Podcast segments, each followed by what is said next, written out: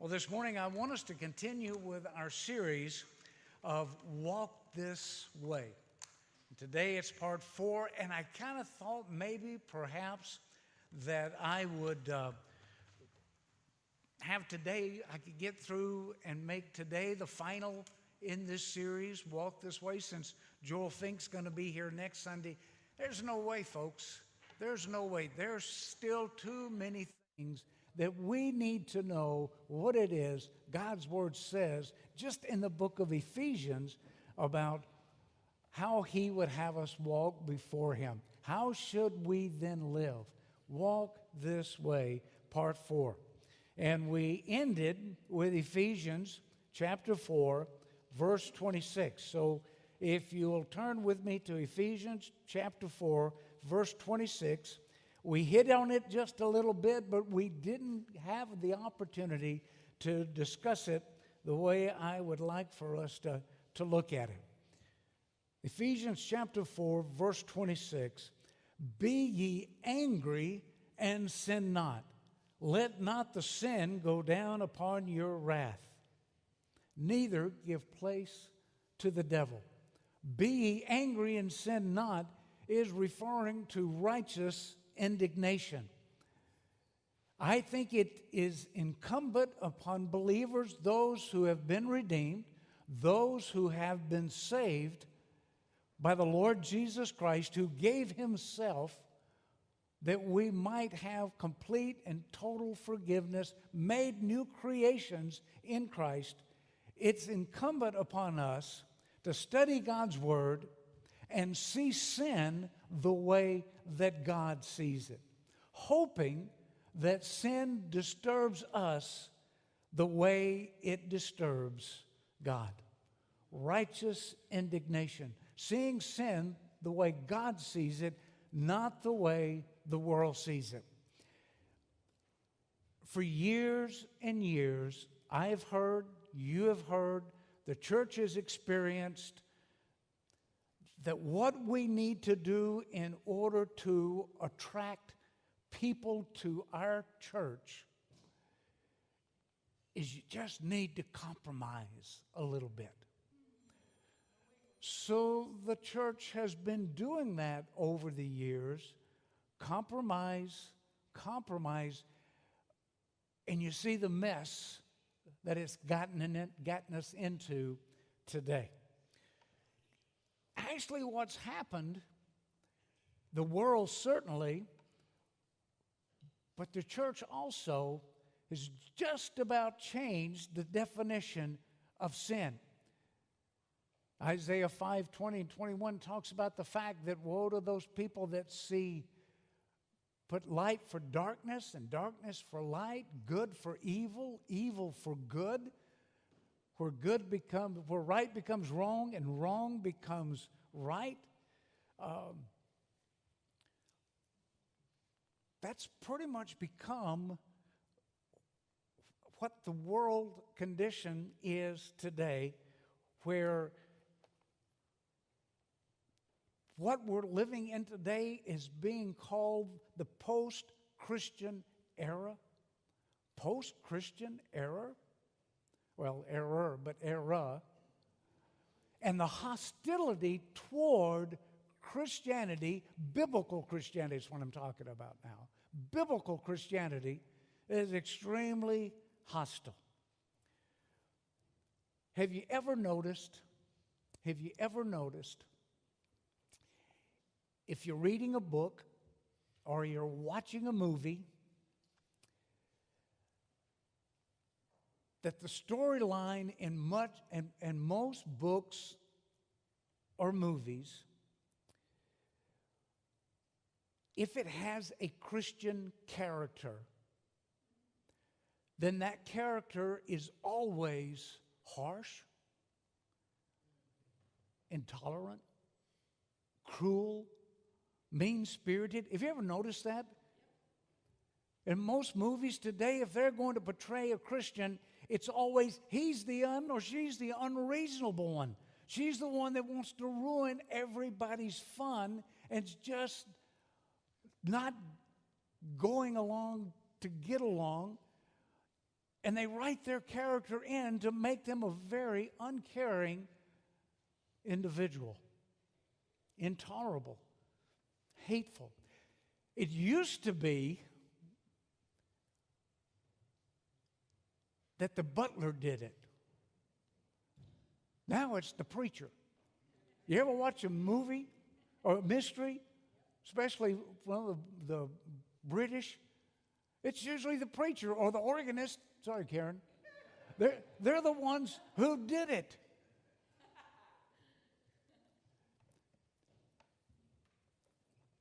See, that's the world that we live in today, folks. And I got to tell you, there is a battle for the hearts, the minds, and the souls of people today, especially your children.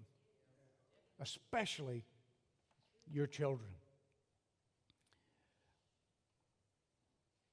We need to accept the fact that the way of God is absolutely, positively not the way of the world. And today, unless you agree that love is love, unless you embrace a woke agenda, you will be considered intolerant, uncaring, a right wing religious fanatic that really don't care about people, where the opposite is actually true. We care enough to want to speak the truth and do that in love. If your opinion today differs from the woke agenda, then you're accused or can be accused, and I think it's going to get worse, can be accused of hate crimes. Certainly going to be accused of being bigoted. And it continues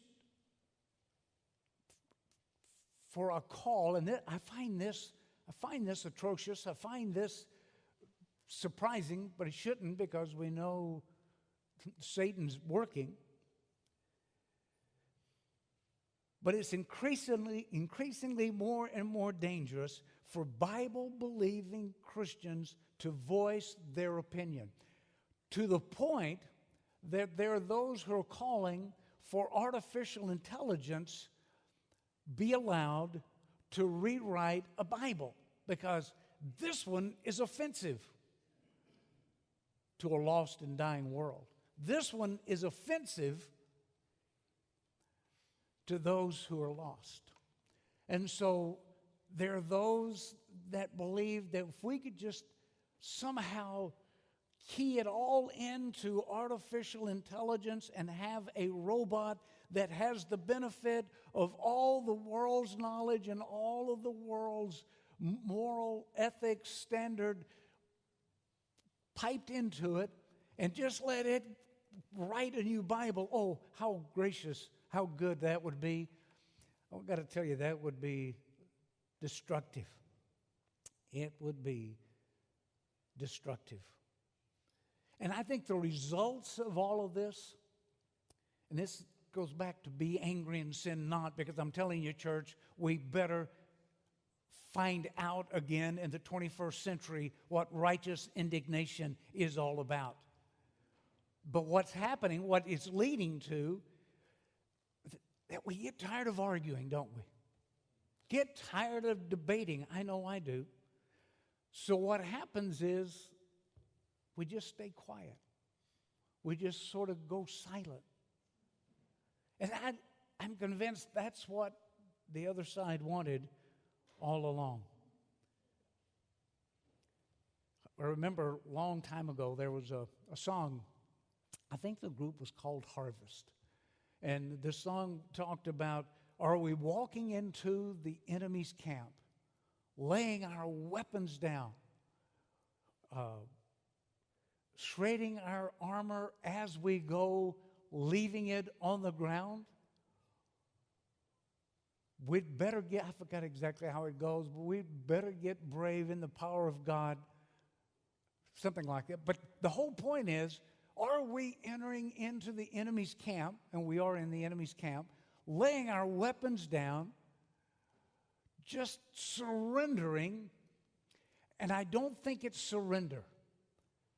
I think it's something, we would never surrender. I, I'm from the deep south. That's not in our DNA. We just don't do that. But you know what happens? It's not surrender, it's apathy. It's apathy that I think is taking hold of the church where people just aren't caring anymore that people are lost and dying and going to a Christless hell. Eternity. Apathy. I, somebody said, I don't, I don't know where it, it popped up on my Facebook. Anybody else have things that just pop up? And it looked interesting because it was a huge football field. I don't even know where this took place. I don't even know who organized it. But there was a huge football field, and down on the field, and in the stadiums, it was filled with people. And down on the football field was hundreds, hundreds of drummers, all sitting at their drum there were hundreds, hundreds of guitar players out on the field. There were hundreds, hundreds of singers, uh, one mic stand and two or three people around this mic stand. There were pianos, hundreds of, as many as you could get into a football field. The, stadiums was, was, the stadium was filled with folks. And they had gathered in order to play and to celebrate the song Highway to Hell. Highway to Hell. Have anybody ever seen that video that I'm talking about? Well, good, because it broke my heart. I mean, these people were joyous. They were excited. They were dancing, and the song is catchy unfortunately.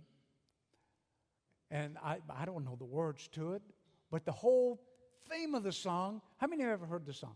Highway. So, you know, highway, I'm on a highway to hell.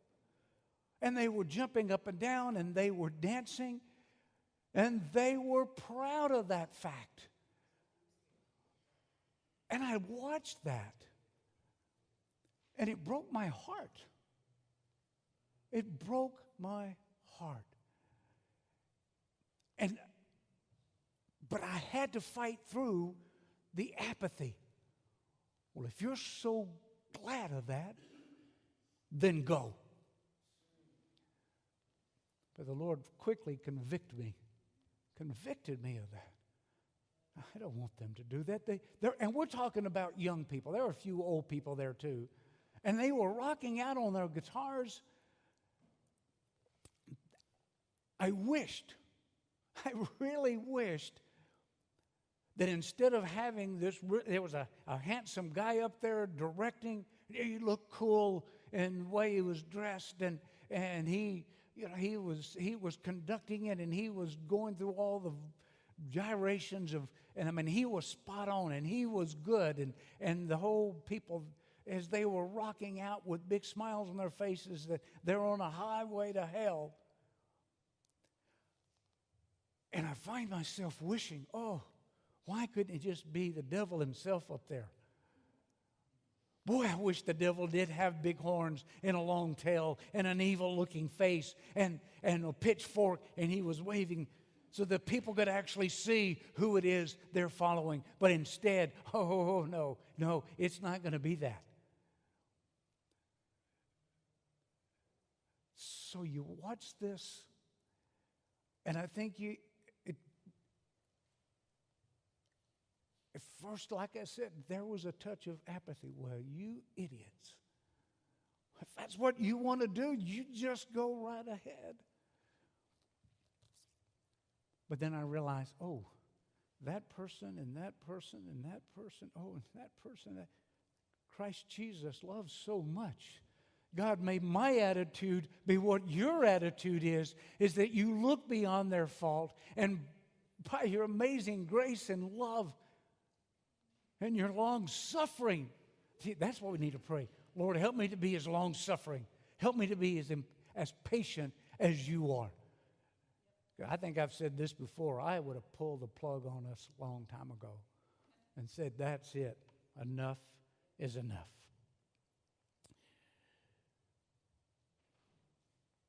Speaking the truth in love is what we need to be doing realizing that there are consequences to our compromise, to our ath- apathy. Because what happens is it conv- when we grow silent, it convinces the other side, well, we must be correct. If we have no opposition, to, if, if we are no opposition, then it's they're exactly right. It is a broad highway to hell because it's faith. It's hearing God's word. Faith comes by hearing. But boy, we dropped the ball when it comes to preaching that. Verse 26 And be ye angry and sin not. Verse 27 Neither give place to the devil. The word place there literally is opportunity. Don't give opportunity to the devil. And the next few verses are going to tell us how we give place to the devil. Know this Satan is not, not omniscient, he, he doesn't know everything, can't read your mind. He, he's not omnipresent, he can't be everywhere. He's not all powerful. Glad of that? He's not all powerful. But see, he didn't have to be able to read your mind. We broadcast. We broadcast. Our flesh makes sure he knows here's our weakness. And so he knows how to bring temptation into our lives. I think it's interesting, verse 28 let him that stole steal no more. Evidently, that was a real issue in Ephesus. Let him that stole steal no more, but rather let him labor, working with his hands the thing which is good, that he may have to give to them that needeth. That's absolutely correct. Look at verse 29. You don't want to give place to the devil let no corrupt communication proceed out of your mouth. Are we guilty of that sometimes? Let no corrupt communication proceed out of your mouth. I was talking to a young girl yesterday, and she learned that I was a pastor, and, and she just said, I just love, I love the Lord Jesus. And during the point of the conversation, she let out several cuss words. And she said, Oh, I'm so sorry. I, I, I you need to pray for me, Pastor. I, uh, she was out in Hermann, so I'm not talking about anybody here, so don't look around and. Was that Janet? Yeah.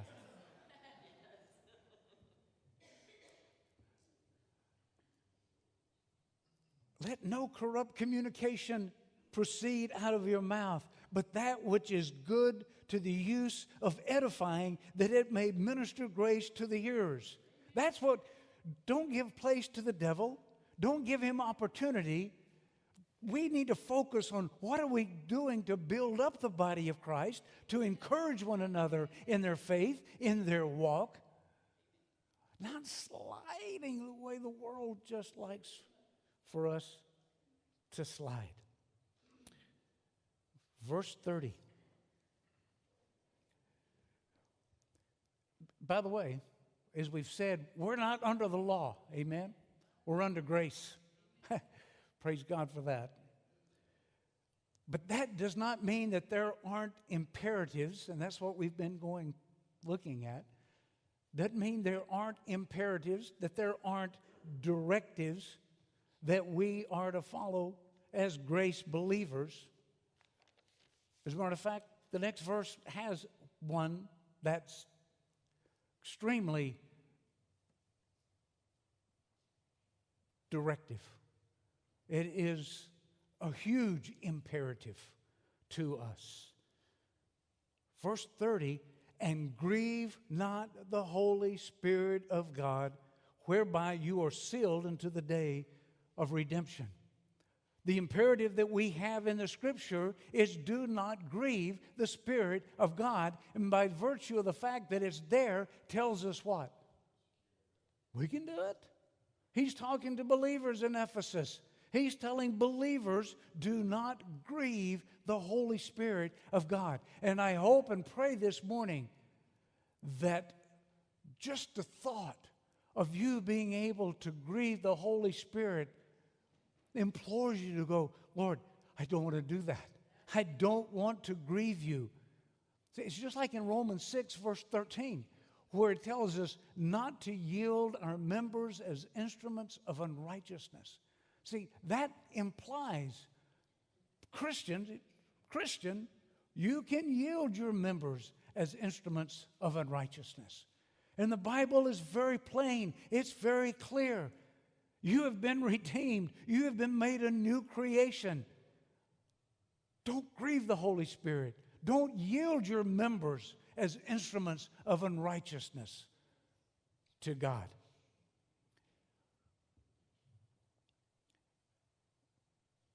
But in case you sometimes do that, because I know I do. So, just in case at times you do that, God loves us so much. Look, look at what He put the next part.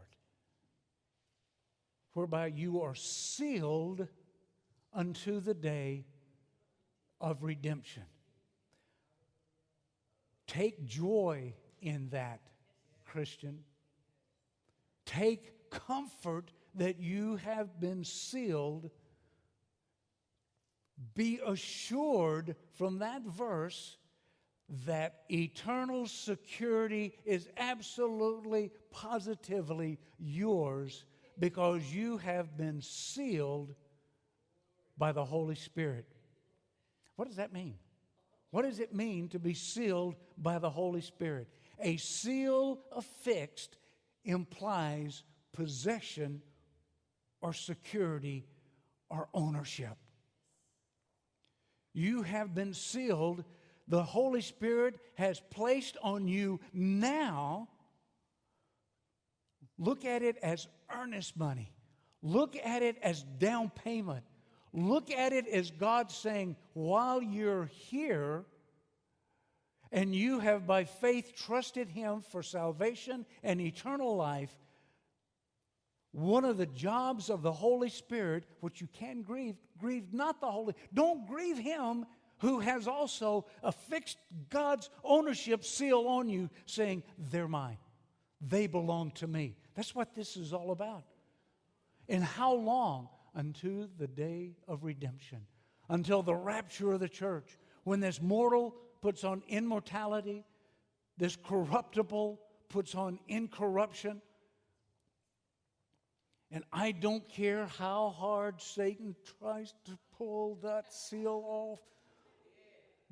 There is no instrument. There is absolutely nothing he can do. You didn't seal yourself. The Holy Spirit seals you the moment by faith you trusted Christ as your Savior.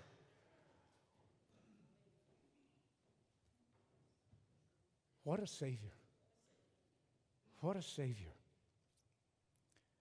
The sealing is the earnest that the Holy Spirit supplies, confirming that God will follow through with His promise to provide you with eternal life. That sealing is God's promise that you belong to Him and that nothing, nothing can separate you from the love of God which is in Jesus Christ. Talk about a plan of salvation. See, he had already mentioned that to the church there in, in, in Ephesus. Look over to Ephesians 1, verse 14. Well, verse 13. in whom you also trusted.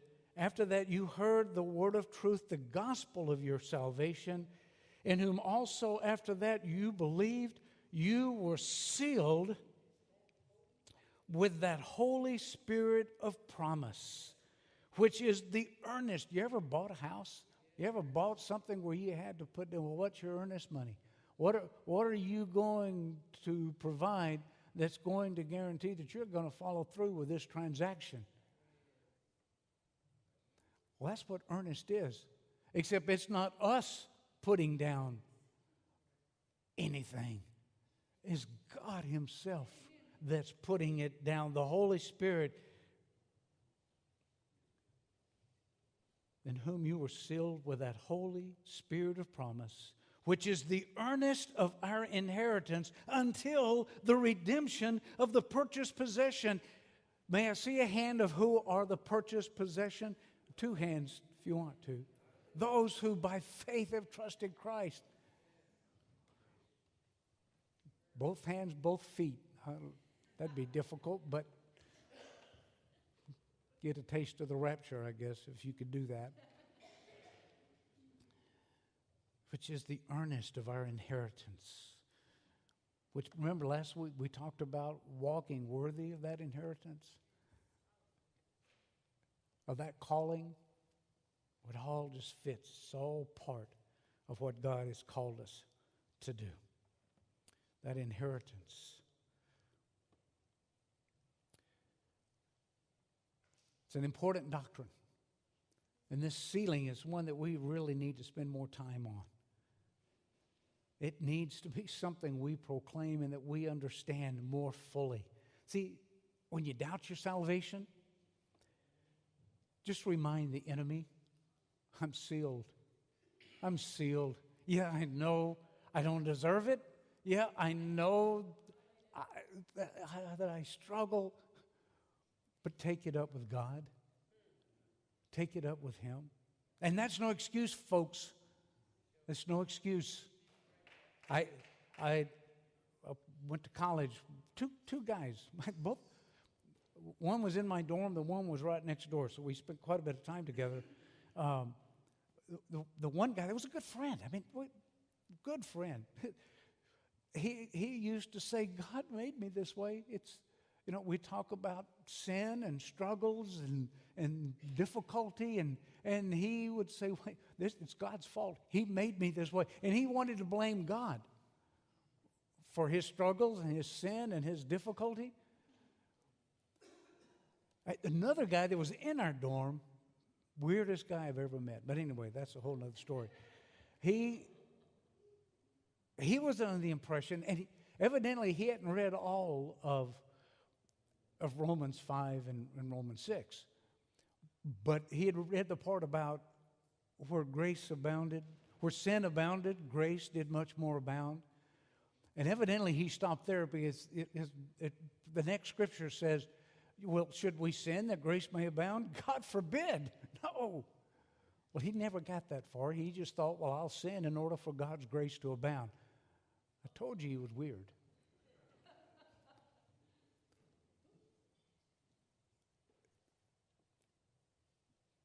So we have no excuse because we are under grace. We have no excuse because we're not under the law. We have no excuse that we've been sealed. Okay, that's good. See, our eternal life, our eternal salvation, our eternal security is a reason to serve, not an excuse to sin. And we, we need to remember that.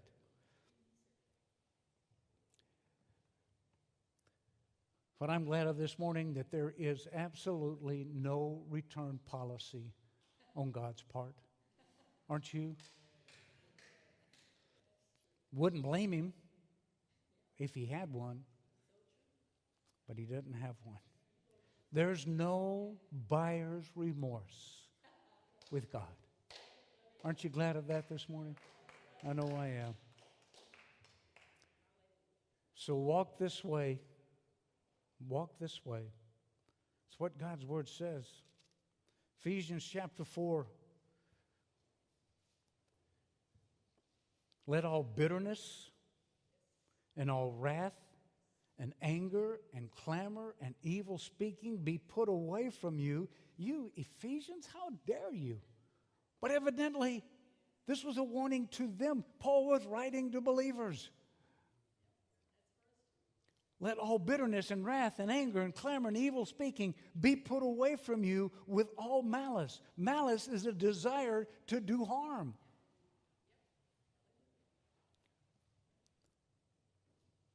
So that's what not to do. Look at what to do. And be kind one to another, tenderhearted, forgiving one another, even as God for Christ's sake hath forgiven you. Walk this way. Somebody done you wrong? Forgive them. Having a quarrel with someone right now? Forgive them. There's no excuse for it. Chapter 5. Ow. Chapter 5. This, speaking of batteries, Tim, this clock up here needs a new battery. I got another 30 minutes, according.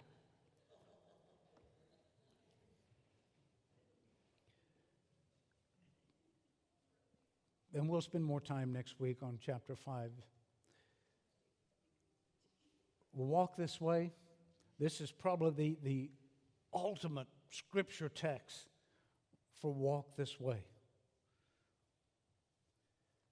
And be ye therefore followers of God as dear children. Followers of God. You know what the word followers is in the Greek? It's mimetis. Mimetis. It means be an imitator.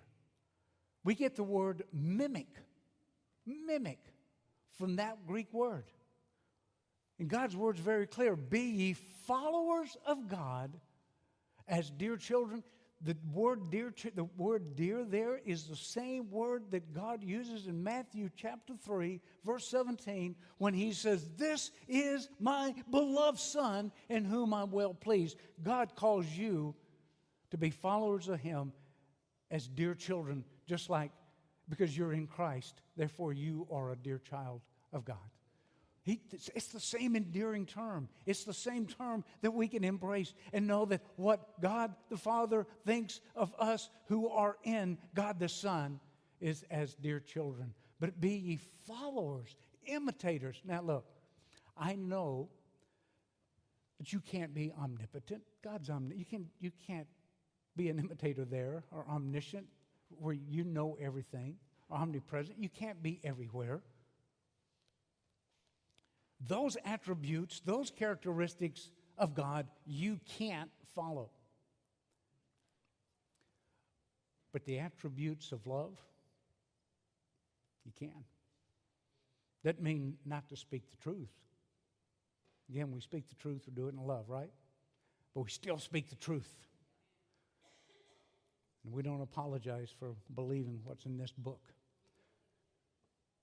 We could still be merciful, we can still be gracious. We can still be patient. We can still be kind. Holy.